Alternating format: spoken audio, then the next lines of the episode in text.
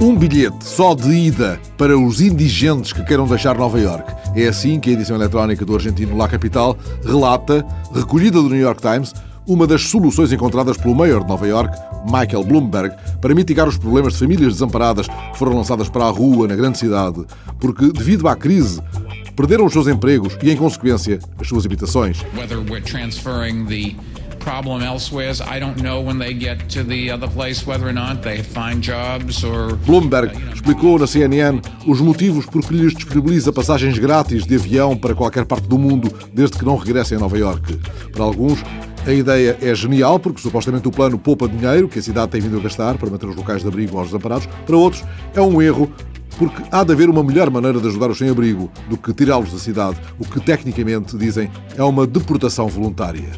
O programa prevê que a Câmara de Nova York disponibilize em poucas horas uma passagem de avião ou de comboio para o local de origem, como parte de um programa de 500 mil dólares anuais destinado a tirar as pessoas do atual sistema de acolhimento que, pelas contas do New York Times, custa 36 mil dólares por família cada ano. Mas é mais o que se poupa reenviando ao lugar de origem as famílias desempregadas